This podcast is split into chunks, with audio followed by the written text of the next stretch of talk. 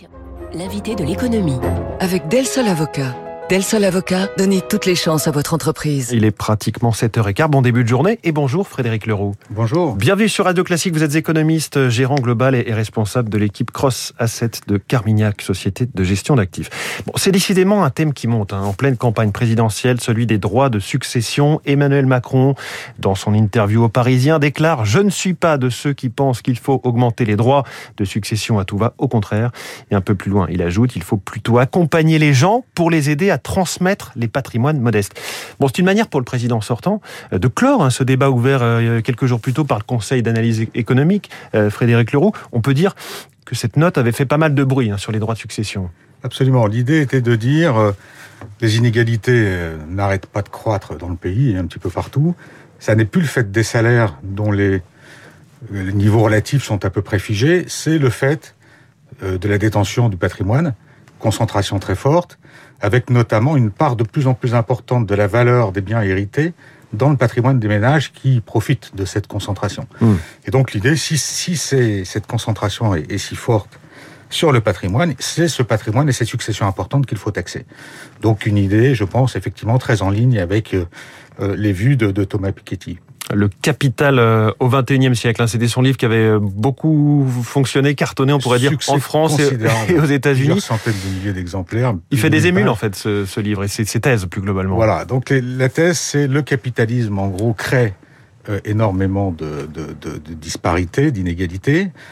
Moi, j'avais envie d'évoquer une idée qui m'intéresse beaucoup, c'est celle que, finalement, les inégalités qui ont effectivement cru considérablement depuis 30 ans, sont probablement plus le fait de la désinflation.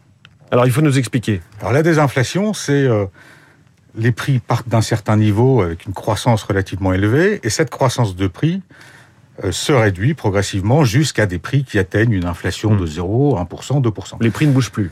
Les prix ne bougent plus. Alors, si on prend un petit peu l'historique de la désinflation actuelle, ça démarre en 1980-81, l'inflation est à ce moment-là à 15%, la Réserve fédérale américaine monte ses taux directeurs d'une façon considérable, et c'est le déclencheur de cette désinflation. Ensuite viennent se greffer sur cette décision de la Réserve fédérale américaine des tendances plus structurelles qui nourrissent cette baisse de l'inflation, donc des éléments démographiques avec une main-d'œuvre disponible très importante dans les pays développés, avec les baby boomers qui continuent d'arriver sur le marché.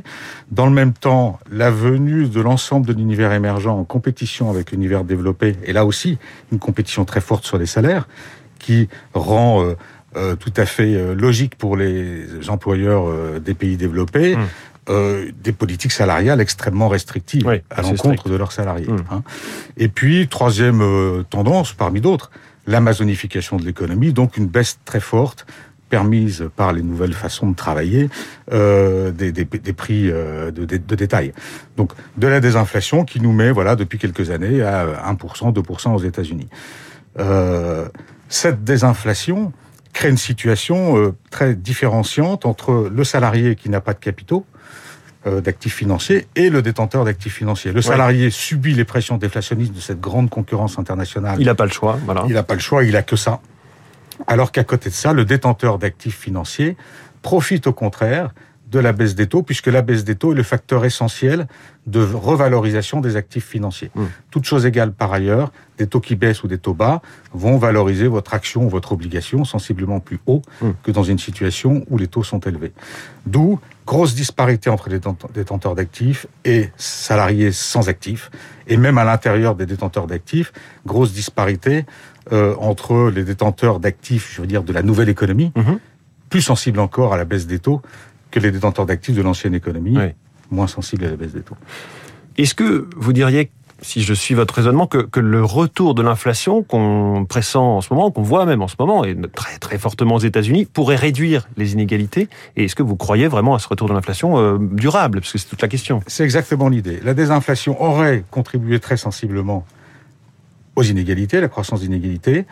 Si on estime que la reflation arrive, est-ce que cette reflation sera capable d'inverser la vapeur? Est-ce que le cycle va pouvoir lui-même corriger les excès qu'il a créés dans sa phase descendante, avant de repartir à la hausse? Quand on regarde la situation américaine, la possibilité d'un retour de l'inflation paraît très élevée. Il a fallu un catalyseur. Le catalyseur, ça a été le Covid, bien entendu, et notamment les réponses budgétaires et monétaires qui ont été apportées pour plan massif de soutien, l'économie de tomber. Voilà. Ça a créé pour les ménages une épargne excédentaire considérable, une valorisation aussi de leurs actifs du fait de la baisse des taux qui a permis au marché d'actions de s'envoler, au marché obligataire de s'envoler, aux actifs immobiliers également de s'envoler. Et donc ça crée pour les ménages ce qu'on appelle une situation bilancielle extrêmement favorable qui leur permet d'être un petit peu exigeants dans leur recherche d'emploi puisqu'ils ont le temps finalement avec la richesse qu'ils se sont accumulés. On en parlait avec le patron de BPI France il y a une demi-heure qui confirmait ces tensions sur les recrutements. Voilà, et donc j'imagine que ça devient global, mais en tout cas c'est très très net aux États-Unis, un record d'offres d'emploi de la part des entreprises, mais une participation des travailleurs basse, c'est-à-dire les travailleurs potentiels attendent, cherchent le bon moment, la bonne augmentation de salaire pour y aller. Ça c'est le catalyseur. Ensuite, quelles vont être les tendances structurelles qui vont accompagner cette reflation ? Il y en a beaucoup. On a déjà parlé notamment du coût de la transition énergétique. Bien sûr. Veut qu'elle soit rapide. C'est difficile de remplacer les énergies fossiles. Les investissements, la compensation carbone. Voilà. On a vu sociologiquement une volonté de changement de vie de la part de beaucoup de ménages. S'éloigner des grands centres, aller plus loin, peut-être travailler un petit peu moins. La valeur travail a quand même pris un coup, j'ai envie de dire, dans cette aventure. Énormément de tendances, des relocalisations, on voit le danger de dépendre des exportations et donc on décide de relocaliser chez nous des productions importantes.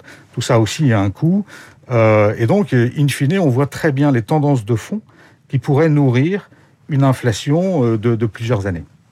C'est assez clair, très clair aux États-Unis, plus que partout ailleurs, et donc cette idée que l'inflation va arriver va profiter d'abord aux salaires, ce qui est déjà le cas, et va peser sur la valorisation des actifs pour les mêmes raisons que la baisse des taux a au contraire très largement favorisé leur valorisation. D'où le fait que se décider politiquement aujourd'hui d'aller taxer les gros patrimoines, à un moment où probablement le cycle peut faire le travail pour lui-même, c'est dommage. Vous dites, laissons le marché, le cycle, comme vous dites, réduire les inégalités, corriger ce qu'il a lui-même engendré. C'est exactement ça. Alors c'était un petit peu idéaliste, en tout cas sur un plan justement du marché. Mais je crois qu'effectivement, on est à un moment où tout le monde parle des inégalités. Beaucoup estiment que c'est un avatar du capitalisme. On a eu une tendance effectivement de 40 ans de baisse des prix, donc de baisse des taux, donc d'augmentation des inégalités. Tout le monde est convaincu de la même chose et donc on a envie de projeter à l'infini ce qu'on a vu depuis 40 ans. Et c'est bien parce que beaucoup de gens ont envie de projeter à l'infini ce qu'on a vu depuis 40 ans que je pense qu'il faut être un peu contrariant sur cette idée et se dire tiens, la désinflation, la baisse des taux, c'est probablement terminé. C'est passionnant et c'est très très bien expliqué. Frédéric Leroux, merci beaucoup. Invité de l'économie sur Radio Classique, Frédéric Leroux de chez Carmignac. Merci beaucoup et bonne journée. Il est 7h23, les suites de la tornade de l'interview présidentielle. C'est l'info politique.